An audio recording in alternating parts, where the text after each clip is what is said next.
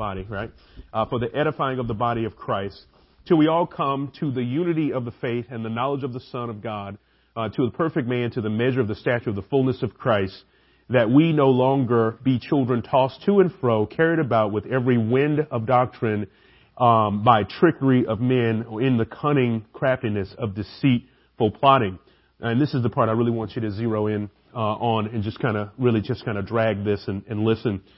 But speaking the truth in love, that we may grow up in all things in Him who is the head, Christ.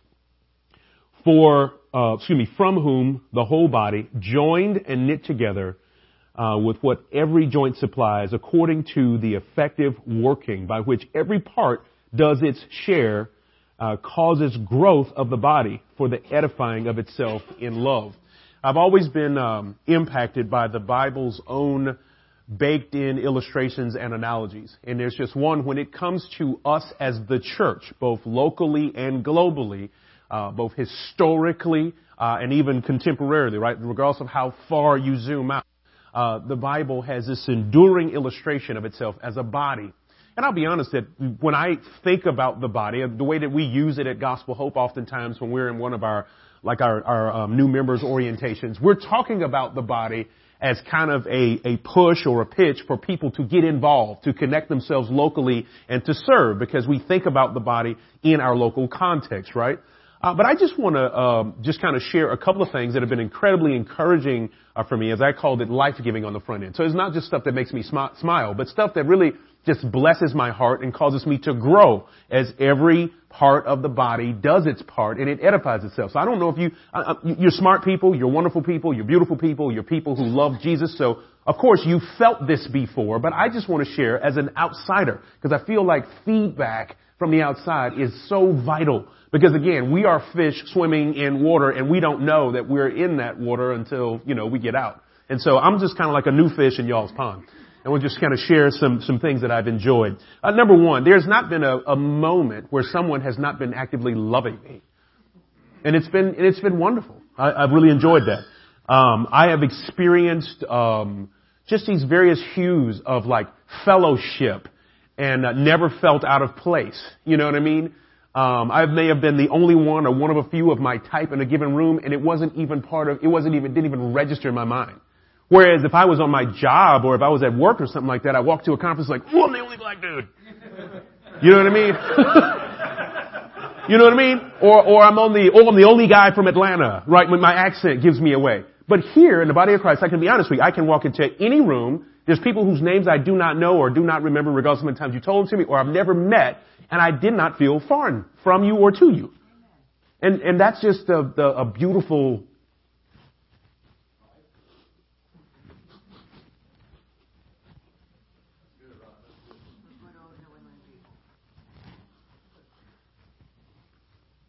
What was in that turkey bacon?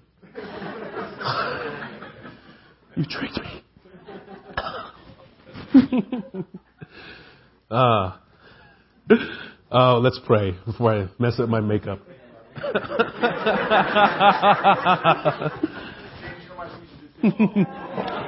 yeah. Yeah.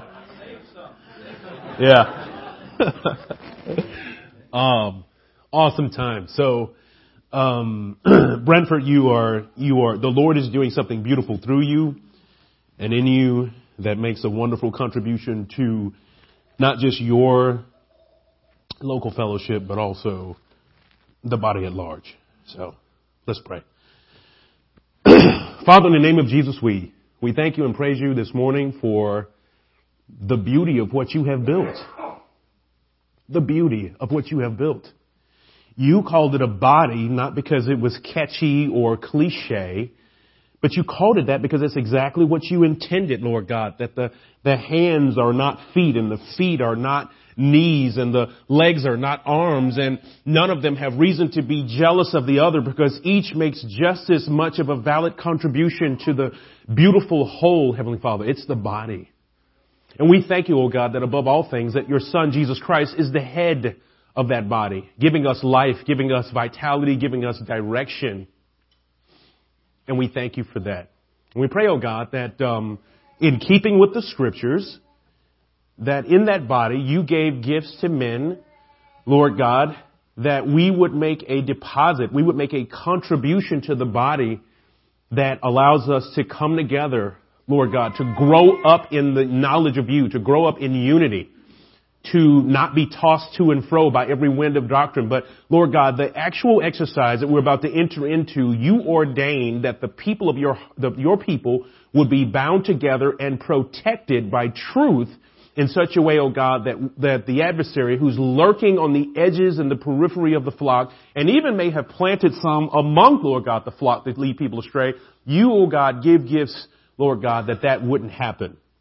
You've built in this beautiful insurance policy. You've, you've given us, Lord God, the empowerment and the anointing to do all these things that, Lord God, you might be glorified in a way that the body comes together. And so, um, we thank you for that. And so we just ask, oh God, that you would meet with us in the time of our uh, taking of a text in the scriptures. In Jesus' name we pray. Amen.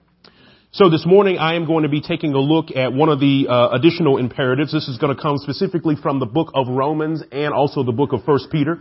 Uh, we talked about uh, teaching as one of the imperatives. We talked about wrestling because there is a spiritual work uh, that is underway when it comes to witnessing that we need to be fully aware of, and that spiritual work should not frighten us, but it should give us great confidence that what God wants to do in disciple making is not just some solo activity. You're not out there alone, and you're also not out there alone as a church. I want to encourage you. Uh, we too, as Gospel Hope, are um, you know, we have a Facebook page and we have Instagram and we have Google and I'm driving people to do Google reviews and all those things are great tools that the Lord would use. But I want you to know that in all of that marketing exercise and those activities, they are tools that the Lord would use for us. Don't be afraid of any of them. Don't be offended by any of them, but let's not depend on any of them. Right? The coming of people to this place will happen because you are loving on one another and the body will grow because it's edifying itself in love. If the very stuff that brought me to tears is the very stuff that will cause your context to grow. Uh, whether you are a, I don't know if this is a ring finger, a kneecap, I don't know what you are, a sternum, a clavicle, I don't know what you are in the grand scheme of the body of Christ, but do not envy any other segment of the body. Feel no sense of necessity to be like anyone else. Should we transfer best practices? Amen. But uh, let there be no pressure upon you to try to become like another place because this is who the Lord has made you and your contribution to the body is indeed valid. And what makes it valid is the fact that you are connected to the head, not because you're, uh, it's, it's, it's super shiny and new and glamorous. And I say that coming from a shiny church.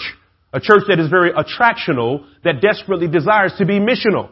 Have you heard the diff- have you heard this? So attractional means that like it's the it's the kind of place that when you pass by, there is a banner out front that is beautifully crafted and a waving flags that says "Do not pass by." Right? And you see people on the police like, man, you're compelled to go in there and see what we're doing. And only thing we don't have is one of those inflatable things that do like this. you know. uh, so, you know, we don't have that yet, but now that I think about it, I think we're going to get one. Um, but but you know, as a, as a new church plant, man, we've got a lot of the, the, the, the, wonderful features and, and technologies and stuff like that. You walk in and everybody got a sexy MacBook and, you know, and all this kind of stuff. Man, whatever. Uh, we're, we're, we're attractional and we're, we're, we're thankful for the season that God has us in. Um, but, and, and you guys are attractional too, but you're also missional. And every church should strive for a balance of being both attractional and missional. So attractional is there's just certain things that people see from the street and they say, I like that. I want to be a part of that. But missional is there's a certain amount of traction that you have because there is this collection of lives that are doing God's work and people are coming to know the Lord. Uh, I, I continue to be impressed by the fact that almost in every conversation I'm finding out about people who are coming to know Christ either here or because of people here. That is missional. That is the bout. You want that. As a matter of fact, there are churches 10 times your size that would want to be missional. They want what you have. And so, um, this is a beautiful thing that you are building. Uh, continue to build that and be encouraged in the great work that God is doing through you. And so as we talk about disciple making, again, teaching, wrestling, uh, also depending, right? Depending on the gospel was one that we co- that we covered. But I want to talk to you this morning also about defending the faith, defending the faith. Um, And defending the faith, you might think we're going to enter into uh, an analysis of presuppositional apologetics or maybe evidentialism or maybe uh, uh, classical apologetics. No, that's not where I'm going. We don't have time for that seminar. Uh, love to teach some of that. It, that's something that is uh, very I'm passionate about. But one of the things that I enjoy about um, defending the faith is uh, there's one aspect called presuppositional apologetics, which simply means that they extend from the presupposition that the Bible is true and then extends outward to defend the faith from there. And and and and one of the the, the home the hallmark passages of presuppositional uh, apologetics, right? So apologetics is just a fancy word for defending the faith. Presupposition just simply means something that is assumed to true, be true before. I want to help you build a presupposition. I don't want you to become presuppositional apolo- uh, um, apologist. I just simply want you to grab hold of this beautiful presupposition that is found in scripture that should serve as a great confidence builder in disciple making. Okay? And let's read this. It's found in Romans chapter 1, beginning with verse 18. This is the bedrock of presuppositional apologetics, but more than anything, because it's in the Bible and it's true, it should be something that we hold on to as firm and true, regardless of what kind of disciple making scenarios you find yourselves in. This should be the backbone of why we would defend the Christian faith. You ready? So I, I, the page turnings are starting to slow down. Romans chapter 1, beginning with verse 18. For the wrath of God revealed from heaven against all ungodliness and unrighteousness of men who suppress the truth in unrighteousness. Because what may be known of God may, is manifested in them, for God has shown it to them.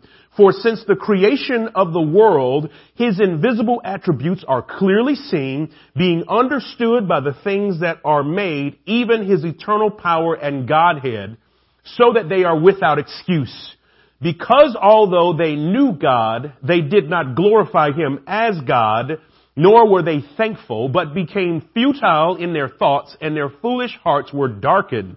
Professing to be wise, they became fools, and changed the glory of the incorruptible God into an image made like corruptible men, and birds and four-footed animals and creeping things. Therefore God also gave them up to uncleanliness in the lust of their hearts, to dishonor their bodies amongst themselves who exchanged the truth of God for a lie and worshiped and served the creature rather than the creator who is blessed forever. Verse 26, for this reason God gave them up to vile passions, for even their women exchanged the natural use uh, for well, what is uh, uh for what is against nature. Uh, what I want to zero in here on when we talk about defending the faith is that you would hold deeply in your heart several key truths that are found in this passage. There are three of them that I'll try to cover this morning. I'm going to talk about the suppressing of truth, the supplying of truth, and the supplanting of truth. I believe that every human being on the face of the planet, based on this passage, is actively involved in some way in the suppressing of truth, the supplying of truth, and also the supplanting of truth. So this is the backdrop against which we make disciples.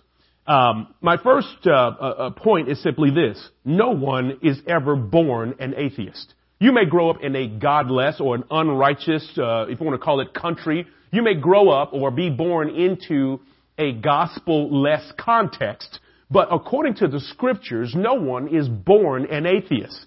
This is a belief pattern that is developed over time according to the testimony of this passage because the things that may be known of God has been revealed to them and is in them. No one is born an atheist. Now I'm not saying that everybody is born a Christian, but no one is born an atheist.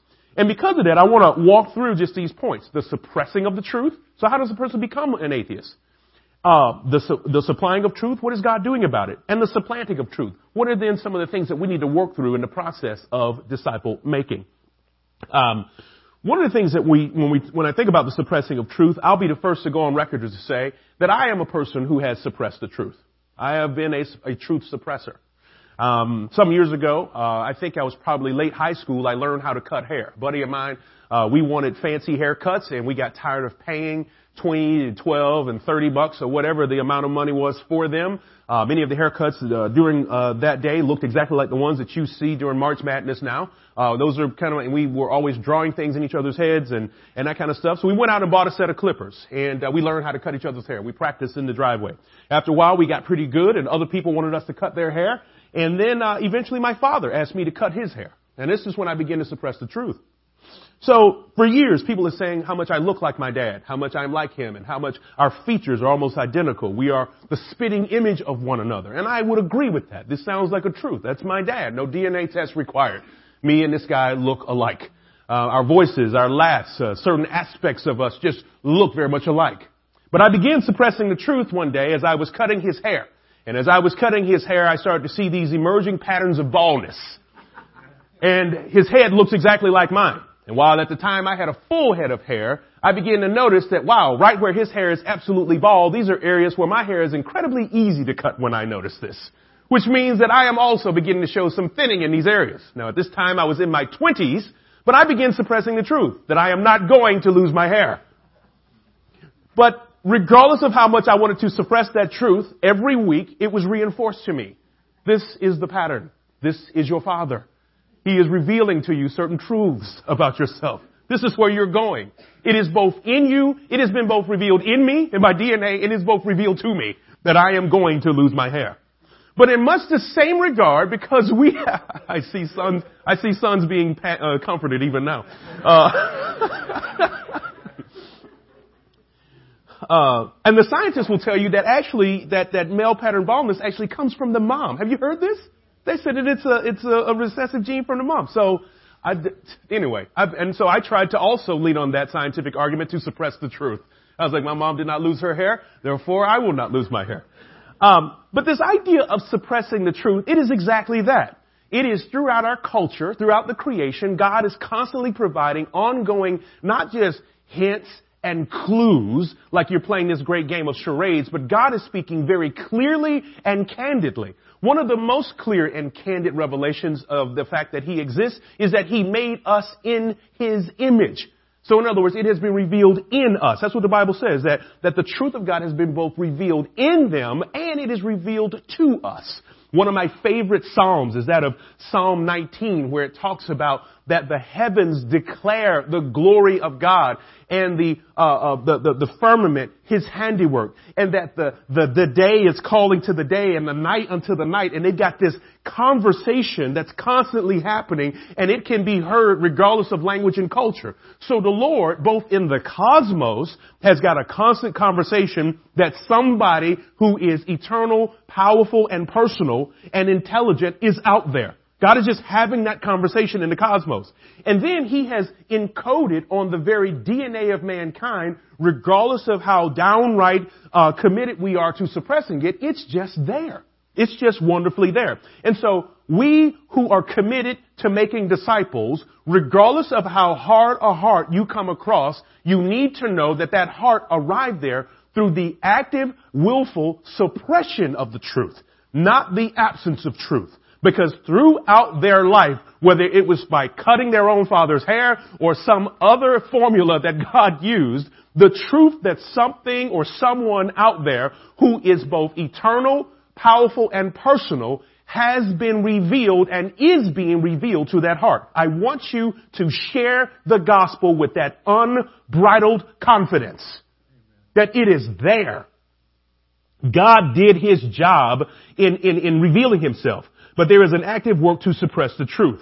Now I want to say something to you. We use the term atheism to refer, or atheist, to refer to a person who has altogether taken a position. Now, I would even call it a religion, but we'll just say has altogether taken a position of rejecting that there is a God. But I want to say to you that all of us, when we live an ungodly life, a life that does not reflect our connection to godliness, we are practicing functional atheism.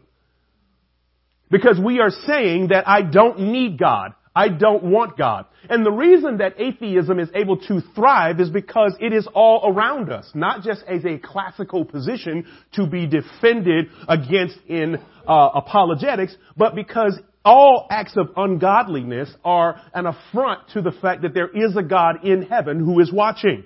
And so we need to understand that, that we all are co-contributors at times in our lives to atheism when we live a godless life. And this is why our testimony of consistency that there is a God who is watching is powerful. One of the great atheistic statements that ever came just driving home for me is I had a good friend of mine and I have told this story in many different settings, but this is with a different twist. I had a good friend of mine who we grew up together in the faith, even had a shared, um, a shared uh, heritage and legacy in discipleship. One day after we were in our 30s, made a decision that he was no longer going to walk with the Lord Jesus Christ. He and I today have a friendship that is not the same as it was before because it is built primarily on reminiscing because we don't have any forward looking real fellowship, but we do get together from time to time because I still love this brother and we love uh, one another and we have just a lot of history together and so I'm often uh, wanting to be in the room uh, when the Lord begins to work on his heart, uh, or as the Lord's evidence working on his heart begins to come through. But here's why I wanted to share with you about this functional atheism. He said something most powerful and depressing to me one day. Uh, uh, on the heels of getting a divorce. He and his wife had already, both who were believers at some point, or were believers period, and now have just abandoned the Lord, uh, if they were authentic believers. Um, he said to me, Rod, he said, I'll be honest with you. We had been struggling for a while, but when we decided to leave the faith, it became very easy. Now, I technically can appreciate that, yes, because there's certain Christian principles that would uh, preclude or prohibit you from pursuing that as an option. But he said something very powerful to me, and I said, "What?" And he said, um, "He says, Rod, he's what it is. He says, once we stopped following Christ, there was no longer this third person in our marriage that we were trying to trying to please." Now he was saying that as a, I don't know how he meant that. We were having a candid dialogue. I don't know if he was trying to be sarcastic but that was a powerfully true statement. That once they allowed themselves to live an atheistic marriage, this third person who was constantly pumping truth, even during the most challenging times, was removed from the equation and they longer, no longer felt inclined to listen to his voice. Or actually, because he was still there, but they had decided to suppress his voice. I want you to understand that all atheism is an active suppression. How many of us are prepared to admit that in our lowest moments of life, when we are going down a road that does not honor God, that the last thing we want to be reminded of is God's presence, that He's actively there, that He's actively looking, that He's actively watching. As a matter of fact, when we lose our way and we begin to walk in sin, how many of us are prepared to admit that we are actively ignoring or suppressing the reality that God is watching because the idea makes us uncomfortable? So all ungodliness and unrighteousness is functional atheism.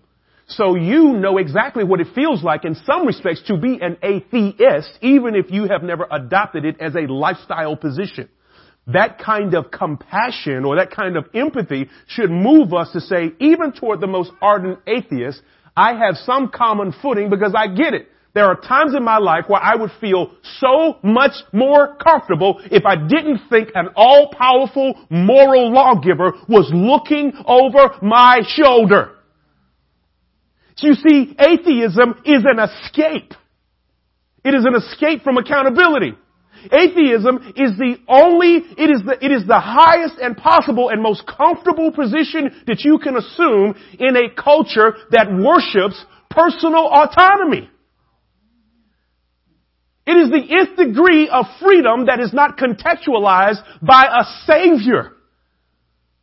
You understand that when I become the definer of my own freedom, the final frontier is to get God out of the conversation.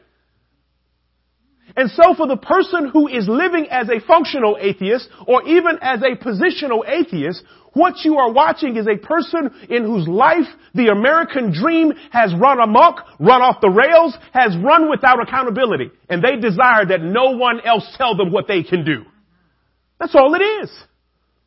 Now that sounds deep and it sounds complex, but it should be comforting to you because you can say, okay, regardless of all of the, the ornaments that they've stacked on, it, has anybody seen a junky Christmas tree?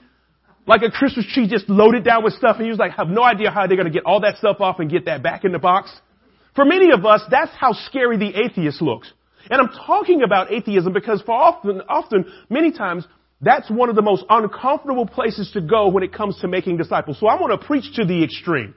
But when I see a Christmas tree like that with a, a hundred ornaments and all that kind of stuff, I think about the atheist. I think about the person who has decorated their life in a, in a, in just a, a hideous amount of arguments to cover and support their position. But at the base, you're still just a Christmas tree, man. That's it. So don't be afraid of all the ornamentation that the atheist or the person who has decided to walk away from God or wants nothing to do with the conversation of the gospel, do not be thrown off by all the decorations. Because that's all the fancy arguments are. They're just decoration to make them feel more like a Christmas tree. More like an atheist. To make them feel more strong in their position. Why? Because the lifestyle of ungodliness is a lifestyle of active suppression of truth. And if you stop, and listen to this, because the Bible tells us that God is constantly in the heavens making an argument for himself, in the night sky, in the day sky, and he's doing it cross country, he's doing it cross globally. He's constantly revealing to us on the inside some kind of, not the witness of the Holy Spirit, but just the fact that we were made in God's image. The fact that God is constantly revealing himself means that the person who wants to lie to themselves about the absence of God and the truthfulness and the need for a savior, they must constantly heap to themselves new arguments and new ideas and constantly create new distance between themselves and the church. Constantly raise up new reasons why the church is not integrous, the church is not this. So when you you hear a person railing against the church, take heart. Because that is a person who is working overtime to suppress the reality that God is constantly pumping into their life. That I exist, I exist, I see you, and you see me too. So take heart when you see the most ardent, the most ardent, the most stone cold, rock hard person pushing against the faith because know that all that push is because God is constantly doing his job in supplying a witness to himself that they are actively trying to suppress. Do not fear the fancy tongued atheist. No one is ever born an atheist, but here it is. No one is above atheism. Every aspect of sin is to pretend that there is no God. Consider great movies like Home Alone or when we desire to be home alone. That is a, in a condition where no one is watching. Or the things that we're prepared to do when there are no cops in sight. This is, I'm not saying that to get a speeding ticket is functional atheism, but I think what you get what I'm saying is that, that there are classic moments in our culture that typify how we act differently when we don't think a person that can hold us accountable is, is, is watching. These, these are classic moments in our culture. And so here it is. No one, the Bible tells us in, in, in these verses, listen to this, for the wrath of God is revealed, current, present, is revealed from heaven against all ungodliness. Which tells us this, uh, we get another guarantee from this passage, that no one can abate God's anger through their atheism. In other words, just because you reject that He exists doesn't mean that God stops revealing wrath. Now, do you know what preceded this passage? Paul's conversation that he is not ashamed of the gospel because it is the power of God unto salvation to the Jew first and also to the Greek and that he is constantly in the gospel revealing his righteousness from faith to faith. So just like God is working in the external cosmos and in the DNA of human beings declaring that there is a personal and eternal God, he through the gospel at the same time is constantly revealing his own righteousness from faith to faith. So as often as the atheist or the person that lives an, an ungodly or an atheist life, as often as they would heap to themselves argument, God is oftentimes adding to you new and fresh appreciation as we would live from faith to faith. Because it is in that dynamic that His righteousness is being revealed.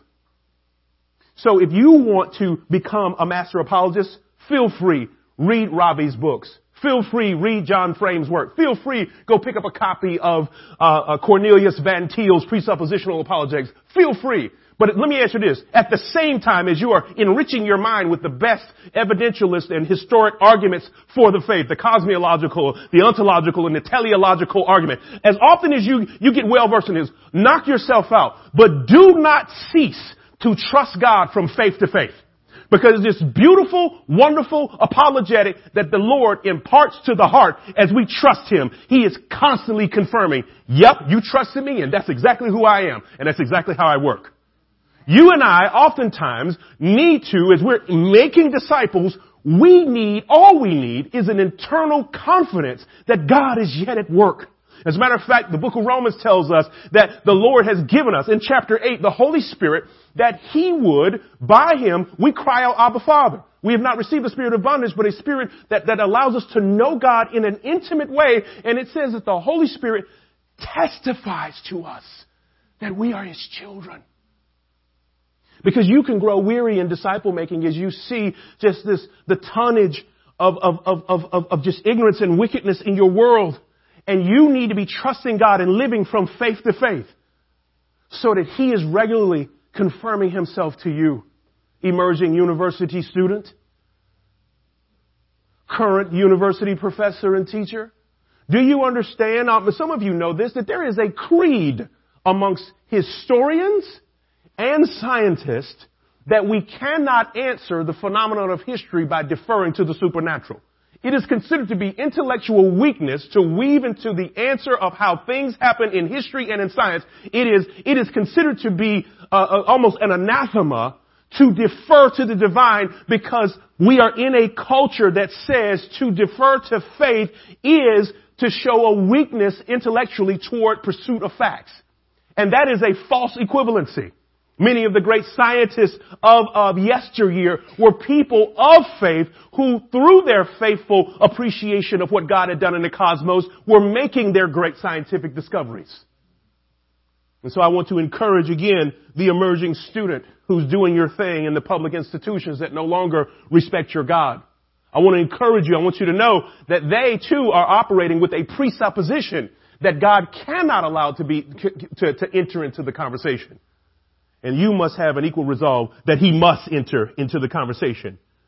Our world is actively involved in the suppression of truth. Be encouraged in the strength and beauty of the Word of God in this way. You understand that this text predates the contemporary advancement of moral relativism and naturalistic thought. Follow me carefully. Okay, so, so the naturalists, the people that would say that there can be no theological solution you understand that God gave us this word, like, like this was not written by some news uh, uh, uh, station yesterday. This was not authored or penned by some seminary professor who has an axe to grind and a point to prove. This was given to us by God prior to this current moment.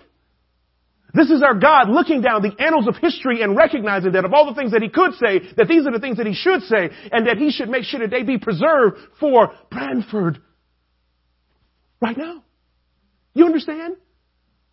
So this is the beautiful thing. Here it is. Two points of application for the three people on your paper. If anybody's wondering who these three people are, make sure you ask a friend from the previous sessions.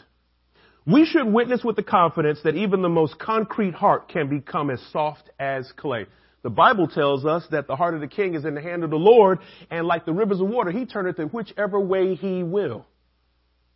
I am, I am beautifully amazed by God's work over in the book of Exodus as he was working with Pharaoh. Allow, he even told, he said, man, the reason that you're in your current role is that I might get maximum glory. The Lord is not losing control because people are losing faith. Second point of application I would say to you is this. We should witness with the compassion that the most concrete heart grew that way over time. Again, no one was born an atheist. They may have been born irreligious, but no one was born an atheist. And so as you enter into a conversation and a person begins to puff out the chest and pull up these arguments, realize that that person is in a mode of active suppression and they're trying to add as much decoration as they can to make themselves feel confident in something that God has already revealed to not be so. You witness from a position of victory that God has already won the argument. Cornelius Van Til, the godfather of presuppositional apologetics said that we are all walking around, the unbeliever are all walking around with masks, and all the apologist is trying to do is to remove the various masks. That's it. And so, verse 18, I'm going to walk through the, the other six now. That was verse 18. Just kidding. Um, verse 18 tells us that the wrath of God is revealed from heaven against all ungodliness and unrighteousness of men who suppress the truth in unrighteousness. But then verse 19 through 20 tells us something beautiful. And we've touched on it a bit already. It says in verse 19, because that which may be known, that what may be known of God is manifest in them. We talked about that, the imago Dei being made in God's image. For God has shown it to them. For since the creation of the world, so he's always been doing this, for since the creation of the world, his invisible attributes are clearly seen, being understood by the things that are made, even his eternal power and Godhead, so that they are without excuse. One of the great reasons that I'm always panning the culture looking for gospel analogies are not because I'm gifted and smart. It is because I believe this passage. I believe quite simply that God has taken material things and if I stare at it, pray about it, look at it, whether it be, cause, and I see my Lord Jesus doing it too. This is not the Rod Dewberry show when we start talking about these gospel analogies with social justice and people being caught up in prison and all that stuff that we talked about yesterday. Like, I saw Jesus go up to fruit trees and go, this is like the kingdom. I saw Jesus tell stories about people who were in total abject bankruptcy and got their possessions taken and Jesus was like, and this is like the kingdom. I saw Jesus go, look at this. Oh, let me get something like lint. Uh, here's a mustard seed. This is like the kingdom. So this whole idea of being able to see gospel analogies embedded within the creation, Jesus modeled it and the Father made it so. Because he was the one who says that from the things that are made, that the invisible realities, not just of the gospel message, but the invisible realities of who he is are even discernible. This is a beautiful thing. But what may be known of God is manifest in them, for God has shown it to them. Witness with this confidence. It is manifest in them because we have been made in his image in his image. I mean, literally, we, we are card carrying evidences for the existence of God. And to look at the deep internal beauty and, and wonder. Like, like the only reason that I wish I could be a doctor is so that I could have more arguments for the intricate beauty with which God built the system of the human body. So that I might have not a, not a greater position to, to, to yes, argue from because I love to argue but to worship from. Like, oh God, I'd love to just peer into a microscope and know what I'm looking at and go, look at this! More evidence of your great hand and your handiwork within the creation. And I believe that to be so because the Bible says so. Right? I mean, this is just Sunday school ethics. It says the Bible tells me so that He has manifested the evidence of Himself, His invisible attributes in us. And so it is with that faith and confidence that I'm prepared to share the gospel even with those whose IQ exceeds mine by triple digits. Because it's not an exercise of IQ. It is about uncovering. It is a, it is a work of the construction worker just scooping and excavating with the backhoe of God's word, right? All of the junk that they have placed on top of the truth. I don't need to be smarter than you. I just need to be faithful and committed and willing to unearth all the stuff that you've stacked on top of your life to suppress the knowledge of God. Amen. Yes, that's a better, it's garbage. That's right. I should use that. It's a, that's beautiful. Yes, it's like going to the landfill. That's what it is, not a construction site. I love that. Thank you. Happy birthday. yes. So there's a suppressing of truth, but then God is on his job too. He is supplying truth. The Bible tells us that, that God has manifested himself, and I'm going to use three alliterations for the note takers. Not only, so when we talk about the suppressing of truth, no one is born an atheist, no one is above atheism, and no one can abate God's anger through being an atheist. We can't run from it. It's going to happen. There are just natural pinch points within the world that, that you're going to naturally collide. And this is where our role as Christians becomes so key. When the pinch points occur, do you know what a pinch point is?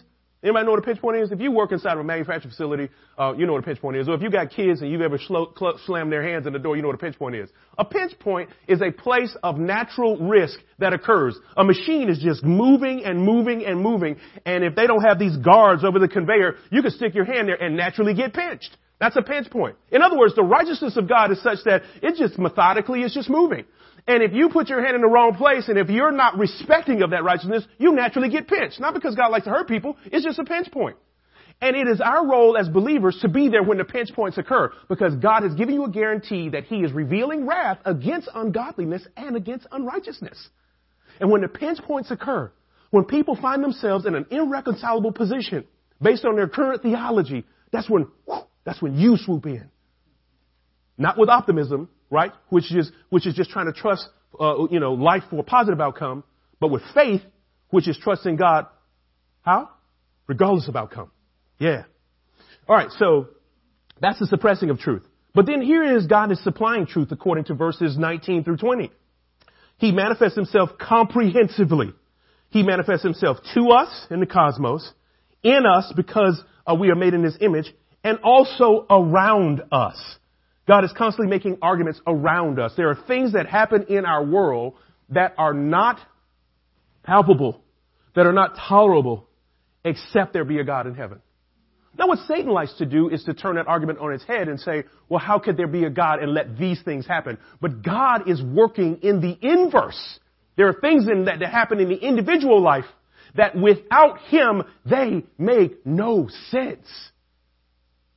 In other words, there is, there is a, there is a, because of the, the, the, the deep uh, brokenness of sin in our world, there are certain things that are, that are paralyzing unless there is a hope that is above and beyond what this world can offer. There are many problems within our land that no government can solve, that no level of richness can solve, that no degree of science can solve. And the Lord has strategically placed those things there so that we might understand that we need a God who is eternal, outside of time and all those things, who is, uh, who is, and who is personal and powerful. He does that on purpose. Therefore, God manifests himself comprehensively. He says, the, the Bible tells us here that he's been doing this since the time of creation. Therefore, he is doing it constantly. And then it also says that uh, uh, he is doing it, he manifests himself, God is manifesting himself comprehensively. My note takers, here it is, one more time, because I noted I talk fast. God manifests himself comprehensively. Means it fully envelops our lives. He manifests himself constantly. He has been doing it since creation, nonstop. God manifests himself comprehensively. What he is doing can be understood. The Bible told us that from the material things, he is making evident the invisible things. And he's doing that for everybody, not just believers. And he's doing it all the time. That's right. Constantly, comprehensively, and comprehendibly right? It can be understood that God is eternal, personal, and powerful. So what do we do with this? I think about it when we share the gospel. Uh, consider it like this. What is God doing? God is bringing in Ziploc bags of unassembled Legos, right? And just dumping them into the lives of people. And with the gospel, you're coming in with the top of the box and saying, this is what he's trying to say. Let me show you how to snap that together. That's what the gospel does. So with the gospel, you aren't creating anything. You're just helping people piece together these individual elements of life that folks otherwise don't know how to assemble. Now check this out. Have you ever seen a child that does not want to build a thing that's on the front of the box? And what they make? They just go snap, snap, snap, snap, snap, snap, snap. And they just enjoy snapping stuff together. So are we. We will take what God has built and, and, and brought into this world and we will snap it together to whatever you know, tickles our fancy. But it may not be the thing that the, that the pieces were designed for. So just because they snap together, we say that this is how things should come together. You understand? So, so, so that's why the unbelieving populace has such great confidence in the route that they are taking because the pieces are seeming to snap together. But they aren't building anything of a redemptive nature. They aren't building anything that is reflective of the glory of God. Making a mess. Amen, sister. No, you're doing a good job. Keep it up. They are making a mess. Because that's exactly what our children do, right? We come in and it's like oh, we're walking into Legos, right? They're all over the place. We can't find key pieces. They won't let us throw them away. They want to keep them. Amen. Legos and the gospel. um, so we should see the gospel as pulling together what God has automatically poured out into creation. We see the gospel as that. So you are not creating intellectual, uh, uh, uh, uh, you're not trying to create this intellectual agreement. Through the gospel, you are simply piecing together all of these evidences that God has naturally poured on the table of every human life. And I also want you to, to enjoy the incredible work of the Holy Spirit and how He knits together the, the visible and the invisible. You will never know, you will never know the vast beauty of times that you have stepped into someone's life and said something of incredible impact that you were just trying to be obedient and they thought it was landmark because maybe you spoke to something that they had currently experienced in their life, something that they could not escape. I mean, doesn't he do it in the body? How many times has someone come alongside you and just sought to encourage you when you needed it the most? And it's like, well, what? Did someone send you a text? Like, what's going on here? I mean, have you ever heard a message and it was like, are you kidding me? Are we talking about that today? That's the work of the Holy Spirit. It's not the cleverness of the person. Well, guess what? The Holy Spirit uses all of you that way. You're constantly a part of God's grand plan to help people piece together the Legos. And sometimes He just, He, He, He precludes our understanding of the great impact because when we know we're having impact, then we try to overuse the paintbrush. You know, let me just put a little bit more on that. You know. You know, says, I don't need you. I just need you to, I just need you to obey. Do your thing. Get out of the way. Let me handle the rest. Right? Verses 21 through 25. Man, we, yeah, we're getting there. 21 through 25. Because although they knew God, they did not glorify Him as God, nor were they thankful. They became futile in their thoughts, and their foolish hearts were darkened. Professing to be wise, they became fools. The glory, that changed the glory of God, the glory of the incorruptible God, into the image of corruptible men. Uh, this is talking about this advancement toward idolatry, but I want you to see something else in here.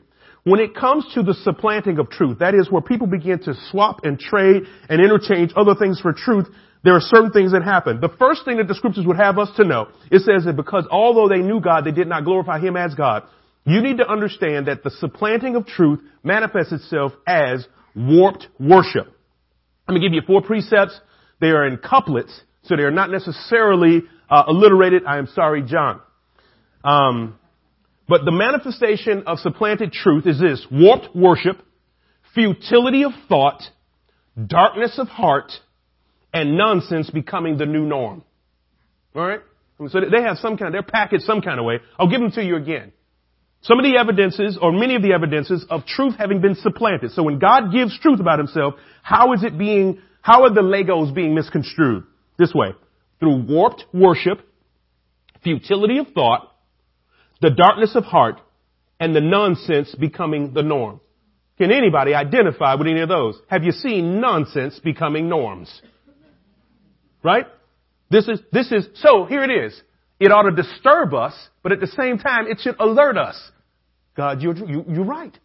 So if you're right on that particular verse, then you're right on the previous 19 verses. Uh, have we seen the darkness of heart? Have we seen people relish and take pride and great joy in stuff that is dark? Like, how can that be pleasurable and fun? Well, it's all a trickle down of the futility of thought. Well, where does the futility of thought come from? Warped worship. Human beings are wired for worship. We will celebrate and uphold the value of something in our lives. All of us. We all worship something. And there is this intrinsic connection, not a, not a, not a salvific, not a redemptive connection, but there is an intrinsic connection between the creator and his creature. That when our worship is warped, we are, we, we fall into a futility of thought. But when we are redeemed and we worship the Lord in spirit and in truth, then the identity of our God becomes constantly reinforced. Our understanding of who God, from faith to faith, He continuously reveals Himself. But it takes a righting of the relationship for that to happen. So we are all wired for worship. But warped worship is a manifestation of the fall. Therefore, right worship is a witnessing tool for the redeemed. I'll say it again, very practically speaking. If warped worship is the evidence of the fall, then right worship is a witnessing tool for the redeemed. When people see you worshiping God, it has the same effect as people who they hear you praying to God. If you were not able to make some of our previous sessions, we talked about the practicality of unbelievers hearing us pray out loud and their hearts are pricked because they recognize that, wow, you mean the whoever this unseen person is, you're talking to him like he is your best friend or even your father. Your verbal prayers in front of those who do not know the Savior is actually a witnessing tool because people recognize that, oh, a personal relationship with the divine is possible. Worship has the same effect. Have no fear of having open air worship. Have no fear of playing worship music in your vehicle. Have no fear of people watching or seeing you worship. And I know sometimes that can be somewhere awkward. Who's looking at me? But worship is actually a witnessing tool because people say, oh my goodness. Do you know why it's a witnessing tool? Because it, it, it, it allows people to see that that's what human beings were made for. To adore their creator. So have no shame in worship. Have no shame in worship. But understand that because we are wired for worship, just like the atheist has to do something with the truth and actively suppressing it, the atheist, the ungodly, the ungodly also has to do something with this innate desire to worship. So what do we do? We begin to worship the physical body. Let's go there. A worship, an inordinate worship of the physical body, of the creature above the creator, of, uh, yeah, a creature above the creator is kind of the seedbed for pornography. You ever wondered why that's a multi-billion dollar industry? It's not because of the internet. It is because we are wired for worship. And what pornography is, is it is a worship of the creature's body over against the creator who made it. It is warped worship. It's warped. That's what porn is. It is a warped worship. And so just as pervasive as it is in our culture, then that means that there's a, that's the, that's the, that's how many people are actively involved in trying to suppress the truth of God and what He made us for. What did God make the body for? It is the temple of God. No wonder Satan has made it a target. Because what was the telltale sign that God's covenant people had, were, were, were, were back on their heels and in the worst place in history? When the temple was destroyed. So what else would Satan want to do in the modern day covenant people's lives? Have the temple to be destroyed and to be misused. And so the Bible tells us that when we do things of a sexual nature that do not honor God in these temples, that we're actually sinning against the temple. Of course, so this is the target market of the adversary because this is where God wants to hang out with me and fellowship. And so if this can be desecrated through all types of, of, of despicable things, it makes Satan happy. So this is why we should work overtime to protect our hearts, not because it's naughty alone, but because I want my worship before the Lord to be right and uninterrupted. I recognize that that issue that we just discussed is not just pervasive amongst the world, it also is creeping into the, the, the borders of the church or beyond the borders. It saturates it in some context. But I just want to give you that little tip or that little that little uh, admonishment there of what's going on and why that is so pervasive. I mean, why not have people be obsessed with cucumber juice or or or or or, or worship bananas? Why is sex such an idol in our culture? Because it is directly connected to the temple of God, and He would love to destroy that.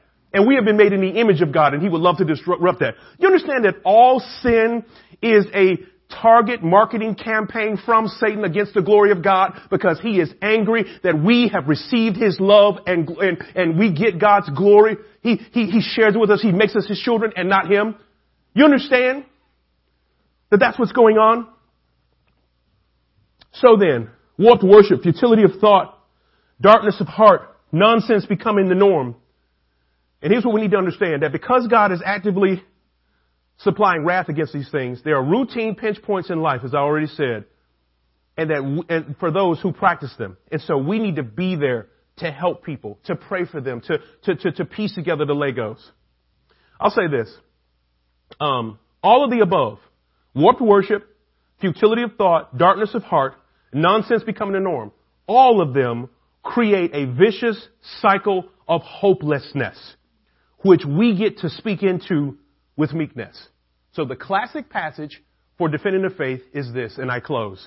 First Peter chapter 3 verses 15 through um, 18. But sanctify the Lord your God in your hearts and always be ready to give a defense to everyone who asks for a reason for the hope that is in you with meekness and fear, having a good conscience that when they defame you as evildoers, those who revile your good conduct in Christ may be ashamed. For it is better that if the will of, that it is the will of God to suffer than to, uh, than to do, and to do good than for the doing of evil. Did you hear that? That the primary defense of the faith will come by those who inquire about the hope that is within us. In other words, people are going to be curious about the hope. Why? Because the life apart from God is a life marked by hopelessness. Continuous, consistent cycles of hopelessness. And people may not be able to put their finger on it, but the world is saturated with hopelessness. And that's why to be public about the active promises for which you are trusting God from His Word and being able to trust and show that trust for God regardless of outcomes make you a signpost, a road sign, and a billboard for hope. How are you so hopeful amid all of the defeat and the depression and the depravity that's going on in the world? How are you so hopeful? And now you have your opportunity to share your apologetic. I trust you, if you will live robustly for Christ, many of the people that you want to share the gospel with will come to you because of the hope that is radiating out of your life. And this is why I, I, can't tell you, if you want to be a disciple maker, yes, you're going to have to open your mouth and articulate the gospel, but I'll tell you this. Would you just start by trusting Him from faith to faith in your space? Don't wait until you develop all of the classical apologist arguments. Don't wait for any of that. Just live for Him. And He will give you audience with people who are tailor made for your kind of hope.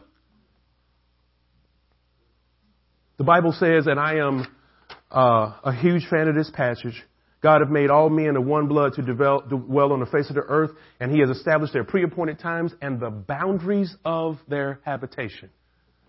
Man, I walk the halls every day of my job recognizing that, Lord, to the penny, you could have given me the same salary at a bajillion other companies, but this is the one you chose. This is the address you selected. This is the, this is the position that you said. This is the segment in history. Why was I not born in the 1800s, God? I, I, I literally view my exact GPS position on the globe to be a part of the providence of God per Acts chapter 17 verses 26 and following. Like, like I just believe that I'm like, like, like right here, like this moment, like this, the reason that I preach so long is because I'm trying to squeeze all the juice out of the grape. Like, Lord, this is it. You meant for me to be here. Am I done yet? but, but, but in every space, I don't care if you're a cashier, a security guard. I don't care if you're the guy who turns the flag that says slow or stop at a construction site.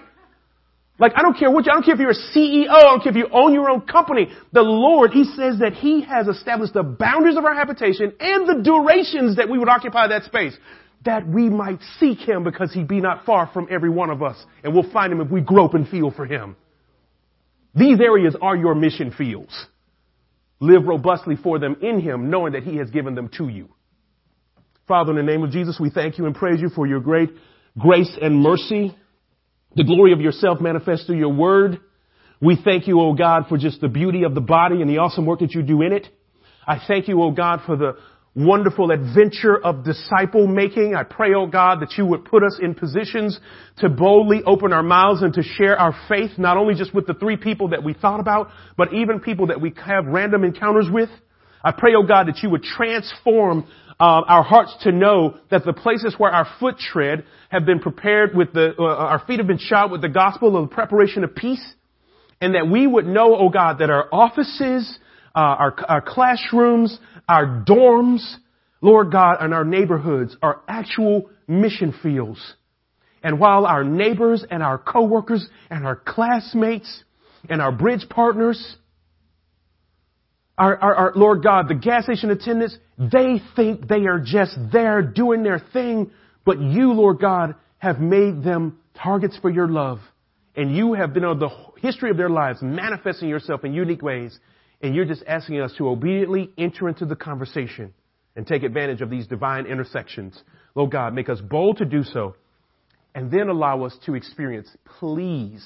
Lord God, we beg you, allow us to experience the beauty of souls coming to you so that we might bring them into a room, introduce them to each other, and through their shared testimony, they might be, Lord God, enthralled with the gospel, saturated with the gospel, and compelled to go out and do the same thing that resulted in their own salvation.